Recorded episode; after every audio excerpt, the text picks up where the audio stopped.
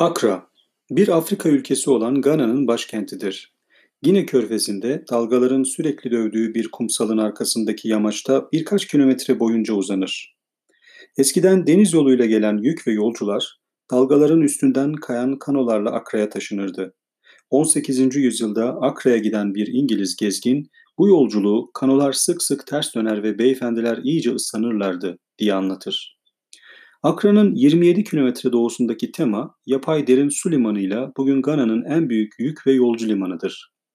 Demiryolu ve karayoluyla da Akra'ya bağlıdır. Akra başlangıçta küçük bir balıkçı köyüydü. 17. yüzyılda Avrupalılar burada ticaret merkezleri kurdular. Gana Devlet Başkanı'nın evi olan Osu Şatosu Danimarkalılarca yapıldı. 1877'de İngiltere'nin sömürgesi olan Altın Kıyısı'nın başkenti olan Akra, sömürgenin 1957'de Gana adıyla bağımsızlığını kazanmasından sonra yeni ve çağdaş yapılarla donandı.